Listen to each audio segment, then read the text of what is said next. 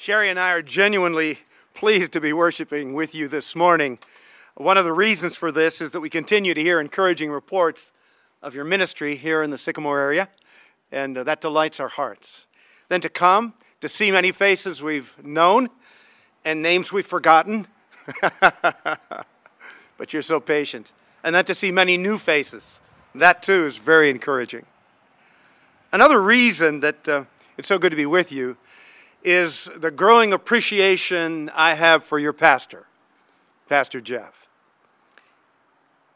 Past couple years have been difficult for all of us, I know. I think perhaps more for pastors than for many others in some ways that I won't even take the time to explain to you this morning. This has been a difficult season for pastors, particularly young pastors. I find myself on a regular basis praying for young pastors, praying for Jeff by name, that God will grant him unusual wisdom and grace and patience during this season. A couple weeks ago, Jeff and I were having coffee together, and he mentioned that he was going to be spending some time with you this fall talking about home, the biblical concept of home. And I said, Jeff, before I open the word to your congregation uh, on the 26th, may I just say a word about that theme because it's it's very special to my heart. And he said, Do that. So I'm going to take just a minute, if I might, and share with you before I go to the text for this morning. Some years ago, when Sherry and I had just lost her mother, my father, and our son in a very short span of time, when we had finished up 22 years of ministry in Deerfield, and when we were moving from the home we'd lived in for those 22 years out to Elgin, uh, it was a time of, of, a sense of great loss and loneliness. And uh, I remember feeling like we were homeless. We were uprooted in so many different ways. And during those days, as I prayed uh, for the Lord to heal that part of us that was broken and lost and grieving, there came to me from the Word of God this understanding that home is not really about a place. You know that, don't you? It's not about a building. It's about the people that God gives you to share these days here on earth with. I was reminded of that this morning as we came back and saw your faces and I thought to myself, this feels like home. These are the people that God gave us a season with, and we rejoice to have shared those days with you, and now to be back sharing this morning with you in worship. By the way, should my notes blow away, we'll consider that providential. If they blow to you, you're responsible to finish the message. All right? Okay, as long as we understand that. My text for this morning is uh, from Exodus chapter 32. I'm going to look at just a few verses with you. This is a powerful passage. In fact, it's one of the most dense teaching portions in all Scripture. I'm about to do a six part series in Exodus 32 at our home church.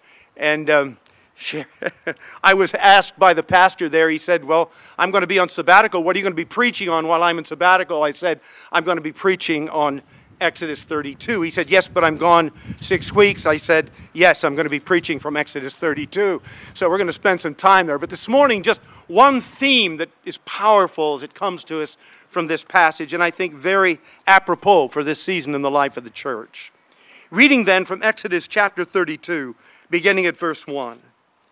When the people saw that Moses was so long in coming down from the mountain, they gathered around Aaron and they said, Come, make us gods that will go before us. As for this fellow Moses who brought us up out of Egypt, we don't know what has happened to him. Aaron answered them, Take off the golden earrings that your wives, your sons, and your daughters are wearing, and bring them to me. So all the people took off their earrings and brought them to Aaron.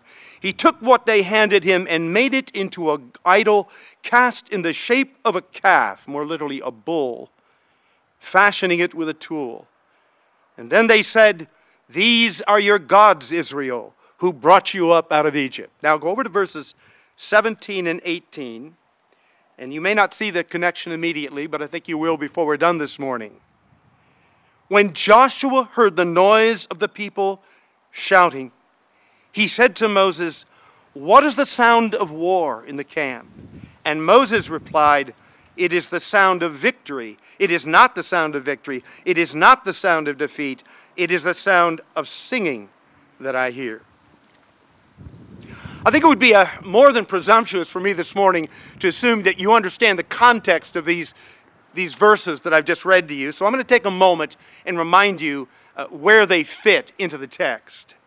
The people of God, Israel, had only recently been delivered from slavery in Egypt. God had delivered them, He'd protected them, He'd led them across the Red Sea and made, as they made their way to the foot of Mount Sinai, along the way, He'd led them in defeating several tribes that had come against them. And here at Sinai, God met with His people and He displayed His glory as they had never before seen it. As a matter of fact, most scholars believe that the display of God's glory here at Sinai among his people Israel was the greatest display, the fullest display of the glory of God that any man has ever seen until we stand before him one day on heaven's shore. In Exodus 19, 16 through 19, we read, On the morning of the third day there was thunder and lightning, and a thick cloud over the mountain, and a very loud trumpet blast. Everyone in the camp trembled. Mount Sinai was covered with smoke because the Lord descended on it in fire. The smoke billowed up from it like smoke from a furnace, and the whole mountain trembled violently. You see, what was the result of this in the hearts and the minds of the people? The text is very clear. It was great fear. In fact, we read in Hebrews 11 that Moses himself trembled on this occasion in the presence of God's glory and the people stood at a distance. And they begged Moses. Do you remember this passage? They begged Moses. They said, Now, Moses, you can speak to us all you want, but please, please don't have God talk to us anymore. We can't stand it. The voice of God was so powerful, his glory so great and incomprehensible that they asked Moses, Please, no more. You speak to us on his behalf. Shortly thereafter, God called Moses to come up the mountain and join him there for a very important moment. And for 40 days, Moses communed with God there on Mount Sinai, while all the people down in the valley below could see the glory of God burning brilliantly at the crest of the mountain. And during that time, God was communicating to Moses the Ten Commandments, the very foundation of his covenant with the people of Israel. But as hard as it is to imagine, the people of God who had seen this incredible vision of God's glory quickly grew accustomed to God, accustomed to his glory. And they, they grew weary of Moses' absence. And then it was that one of the most foolish and one of the most blasphemous acts recorded in, in all of biblical history, the people of God came to Moses' brother Aaron and they said, Make us gods that will lead us through the wilderness. What did they think Jehovah had been doing? Make us gods that will lead us through the wilderness. And Aaron, motivated by a desire to please the people, took the gold earrings from their ears and he fashioned a calf, the text says, but really it was a, a bull. That's the better translation. Much like, much like uh, the bull that many of them had worshiped during their days in Egypt. That was one of the major gods in Egypt.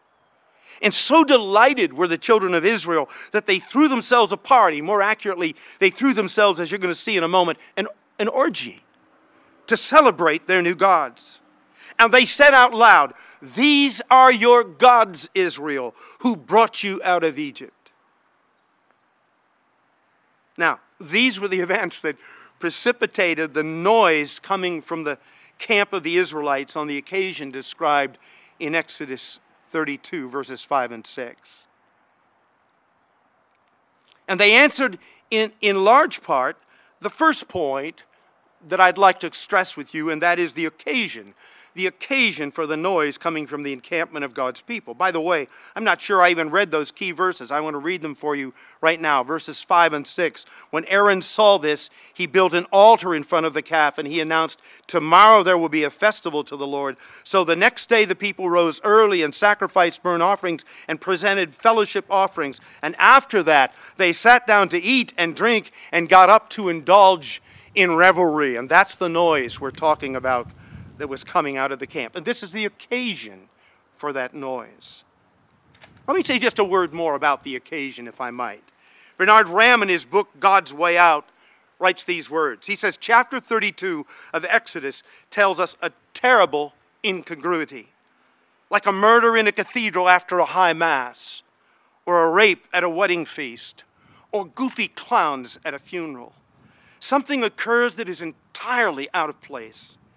In the midst of a high and holy revelation, in the midst of the manifestation of the glory of God, a terrible incident of idolatry occurred, accompanied by gross immoral behavior. He goes on to say the psalmist speaks of it in Psalm 106 when he wrote these words At Sinai, the Israelites made a calf and worshiped an idol cast with metal. They exchanged their glory, the glory of Jehovah God, for an image of a bull that eats grass. They forgot the God who had saved them, who had done great things in the land of Egypt, miracles in the land of Ham, and awesome deeds by the Red Sea.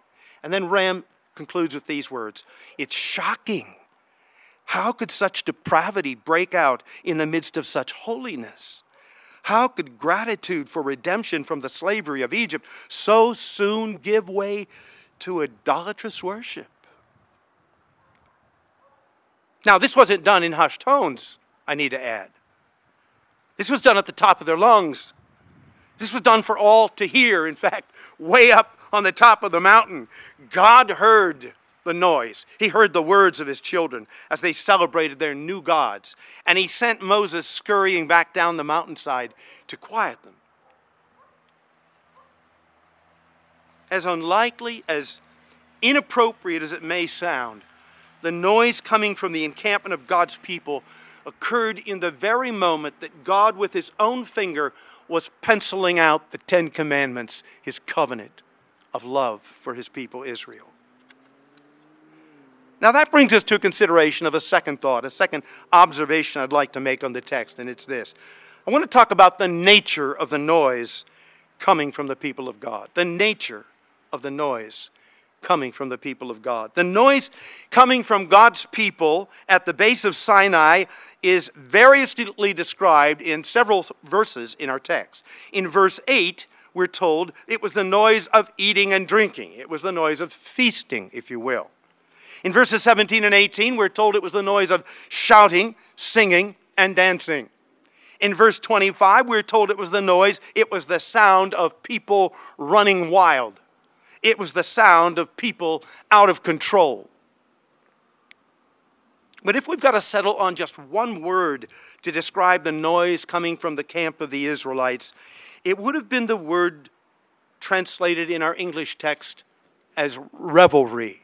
It's not a word we use a whole lot, is it? What is revelry? What kind of noise does revelry make? Not a common word today. The Hebrew word used in our text is the word shehach. Listen to what the scholars have to say about the meaning of this word. It refers to nakedness, illicit and immoral sexual behavior, drunken jesting, mocking of the holy, drunkenness as in orgies. It's no wonder that, that the Holy Scriptures sum up the noise being made by the children of Israel on this occasion as the noise of people, verse 25, running wild, the noise of people out of control. In modern day parlance, the noise coming from the camp of the Israelites was the noise of tens of thousands partying. It was campus town on Friday night. It was the sound of the world on New Year's Eve. It was the sound of, quote, out of control, the sound of off the hook. It was the sound of God's children. That's the interesting thing. This is not the world we're talking about. It was the sound of, of the church, the people of God. Had they lived in our day, such sounds would have been cause for us to turn down the volume or pull the plug or invite them to go into another room or put the children to bed or call the network and ask them what in the world they thought they were doing by putting that on the air. But all those efforts would have been to no avail since they, Israel, the people of God, and not their pagan neighbors, were the ones making these profane noises. You know, the Apostle Paul faced a very similar dilemma in the first century church. Writing to the church in Corinth, he condemns them for revelry going on in that city and in the church in that city. He condemns them for incest, prostitution, homosexual behavior, drunkenness, theft, swindlers, slanderers. And then he proceeds to make this incredibly unexpected application in chapter 5, verse 11 of that book. He says, But now I'm writing to you, the church. And he says in verse 1 of that same chapter, it's actually reported that there is sexual immorality among you in the church of a kind that even pagans don't tolerate. Would to God that was the last time such noise was ever heard coming from the people of God, ever coming from the church. But church history assures us it was not the last time. And worse yet, the evening news reminds us all too regularly that those kinds of noises are sometimes coming forth from certain congregations, certain churches, even in the church today in the year 2021. It would appear that even today the terms running wild and out of control are not terribly off target descriptions for much going on in many churches. Now, before we address the sad situation any further, I want to go back to our text and pick up a third point, a third observation. By the way, incidentally, when you, when you preach a message like this, and it's kind of a hard text, I'm always reminded of a service I was in several years ago, and a young pastor was dealing with a particularly difficult text, and he got to about this point, and he said, wow, this next point's really tough. Let's all take a coffee break. And they got up and went out and had coffee and came back 15 minutes later. After I heard what he had to say, I wished he'd called for a second coffee break. But at any rate, uh, we don't have a coffee break this morning, but hang with me, will you? There's hope. There's hope in this message. I want to talk with you now about the hearers and what they heard. Who were the people that heard the noise coming, the revelry coming from the camp, from the church, from the people of God? Well, the first to hear the noise coming from the congregation at the base of Sinai was God Himself. And we read about that in verse 6 of our text. Then the Lord said to Moses, Go down at once, because your people, whom you brought up out of Egypt, have become corrupt. They have made themselves an idol. They have bowed down to it and sacrificed it and said, Note, this is what God heard them saying. This is what God heard. He heard them saying, These are your gods, Israel who brought you up out of Egypt. Not Jehovah God, not the God of Abraham, Isaac, and Jacob, the God of Moses, but the image of a cow covered with gold, a lifeless, impotent, impotent piece of artwork fashioned by a man just like themselves. And suddenly, the scripture writer's choice of words in verse 6 makes perfect sense. You recall the word used under inspiration to describe the noise rising from God's people? That word revelry? We said it was used in Scripture of drunkenness and, and sexual indecencies and running wild. But here's what I didn't tell you about that word earlier its root meaning is to mock. To mock. And that's what God heard as the noise from his people in the valley reached his ears. He heard his own people mocking him. He heard them ascribing his glory to a God who was no God at all, a God with the face of a cow, a God that, had it been real, uh, could have eaten grass, but since it was just a block of wood or whatever it was, couldn't eat anything, couldn't do anything. A totally impotent God. No wonder the text says in verse 10, and his anger burned against them. The second person in our text to hear the noise coming from the Israelite camps was Joshua. Some of you will recall that on the way up the mountain, Moses had taken Joshua with him part way, and then Joshua had stayed there while Moses went on. And now, as Moses descends the mountain at God's command to quell the noise down in the valley, he's rejoined by Joshua. And in verse 17, we read, When Joshua heard the noise of the people shouting, he said to Moses, There's the sound of war in the camp. Clearly, Joshua was confused. He didn't know what to compare it with. He'd never heard anything like this from the, the courts and, and from the people of Israel. But it must have been, he thought, it must have been something like a war that would have caused this kind of clamor in the courts of God. Joshua's confusion is very quickly addressed by Moses in verse 18. He says, No, it's not the sound of victory, and it is not the sound of defeat. All too soon, Joshua and Moses would be in the camp and they would see what it was that was causing this noise. But for the moment, the noise coming from the congregation of God's elect only produced in them a sense of confusion. They didn't know what to make of it. Now, there's a lot to be said about that, but, but we'll come to that a little bit later. For now, I simply want you to note that the noise coming from the congregation at Sinai left Joshua confused as to its source and its meaning. The third person in our text to hear the noise from the Israelite camp was Moses himself. Verse 18 Moses replied to Joshua's confusion, and he says, It's not the sound of victory, it's not the sound of defeat, it's the sound of singing. It is the sound of bar songs, of drinking songs that we hear. Now, on other occasions, this same word might have been used in reference to God's people singing songs of praise antiphonal choruses, singing, and then others singing back. Praise the Lord. Hallelujah. Praise the Lord. Hallelujah. Somewhat as we did earlier this morning. It might have been similar to the singing of songs of deliverance, like that in Exodus 15, the song of Moses and Miriam, sung by the entire congregation on that occasion when they had come through the Red Sea. But on this occasion, it takes on a very different meaning. And having already been warned by God about what he's about to encounter when he gets into the camp, Moses' reference to singing can only anticipate partying, drinking songs, the music of a people who are running wild. What Moses hears and rightly understands is the people of God, if you will, the church out of control. The people of God partying. Now, there's still one more group of hearers alluded to in our text Israel's enemies. Verse 25 of this same chapter says this Aaron had let the people of God get out of control, and so he had let them become a laughing stock to their enemies. Who were these enemies? They were the Goyim. They were the Gentiles. They were the peoples. They were the nations. They were the tribes that surrounded Israel the surrounding tribes and nations. Sometimes these people are defined in Scripture as the object of Israel's mission. They were to make the glory of God known to these people. They were to spread that word, even as you and I are called upon to spread the word of Jesus Christ and his glory in our own age.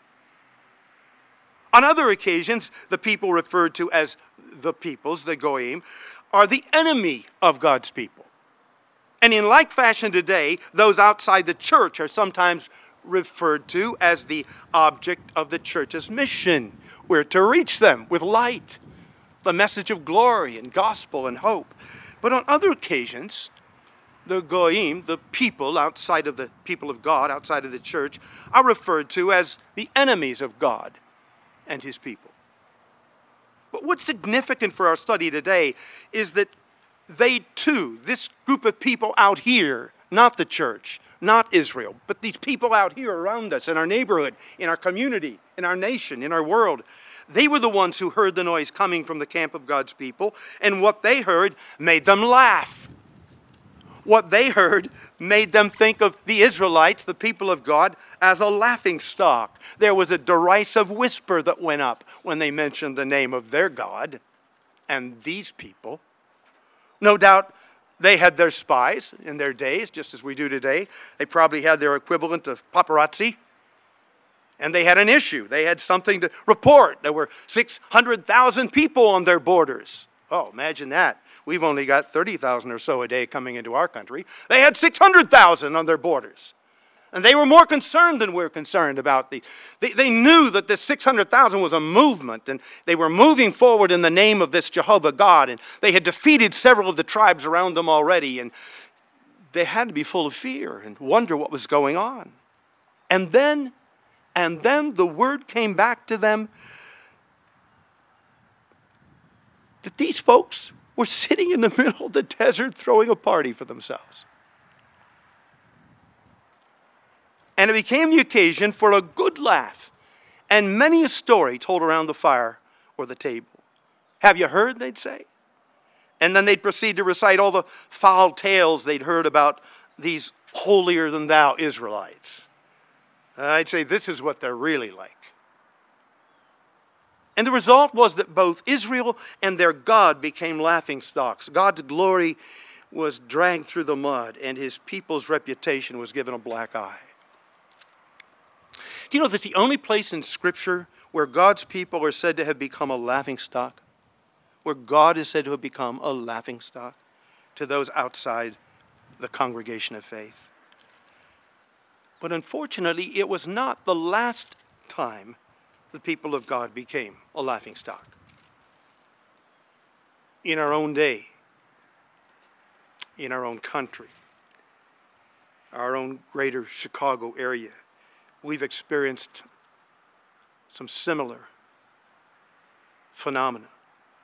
The people of God, the church, becoming to many a laughing stock, many of those on the outside who don't even know what we're about. In the past few years, the press has had a field day reporting on the foolish and immoral practices of one pastor or another, one elder or another, one local congregation or another. And you know there's absolutely no need for me to recite the list of fallen churches and fallen leaders. It would serve no purpose. We've all heard the stories, we've all winced, and occasionally, I, I hope, you've even shed a tear over what's happened and over the lost glory that should have been lifted to God. The church has unfortunately become for many a laughing stock, and Christ has been denied the glory and the praise due him. All this in spite of the fact that ours is the only message that can save, the only real hope for a broken and a hostile world. But the noise coming from many of our churches has drowned out the sound of the gospel, the message of Jesus Christ. And, and I want to say this morning it's not just the immorality in the church that has robbed Christ of the glory and honor due him, it's also our failure to stay true to our message, to stay by our theme. Far too many of our churches have forsaken the good news of the gospel for a gospel of political correctness, political parties, a gospel of health and wealth, a gospel of grace without holiness, a gospel of activism or escapism, a gospel of hatred for our enemies.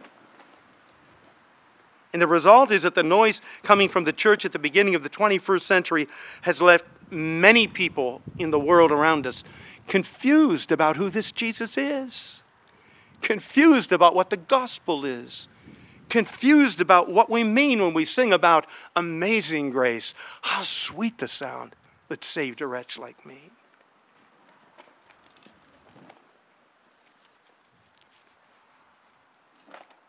We need a better way. we need a better sound.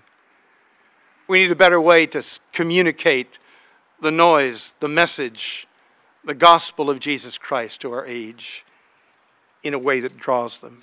Some 30 years ago, Sherry and I were sitting in a, the airport in Wichita, Kansas. We had just completed sessions for our annual Free Church Conference, and um, we were waiting on our plane. And as we sat there at the gate, there was a noise, a, a kind of a, a growing hubbub in the background, and then laughter, and then and then applause, and off and on. And I said to Sherry, I don't know what that is. I'm going to go and find out. Wait here. And I started down the corridor. I came eventually to a gate where about 50 people were sitting waiting for a flight. At first, I didn't recognize them and I wasn't even sure what they were doing. But around them now, by this time, there were several hundred passengers who were making their way to their gate, but were enthralled with what was going on here and had stopped to listen in. I wondered who were these people, and so as I listened, I, I realized I began to recognize some of their faces. These were people from our Hershey, Pennsylvania choir. They had flown as a group, 50 plus, to be at the conference and to sing for our conference. And now here they were, about to return home aboard this plane and they were waiting on the flight. And as they waited, they were simply enjoying themselves in the Lord. and they were having a great time. And they were telling stories of God's goodness and they were worshiping and they were, they were celebrating birthdays and, and occasionally they'd stop and just pray for one member or another who was struggling with some issue. And here was a group of people who probably had never experienced anything like this somehow drawn to what was going on. The joy the conviction the sense of someone bigger than themselves in their midst. And the crowd continued to grow. I think back on that often and i think this, perhaps more than any other picture in my mind, communicates the way the sound of the gospel ought to go out.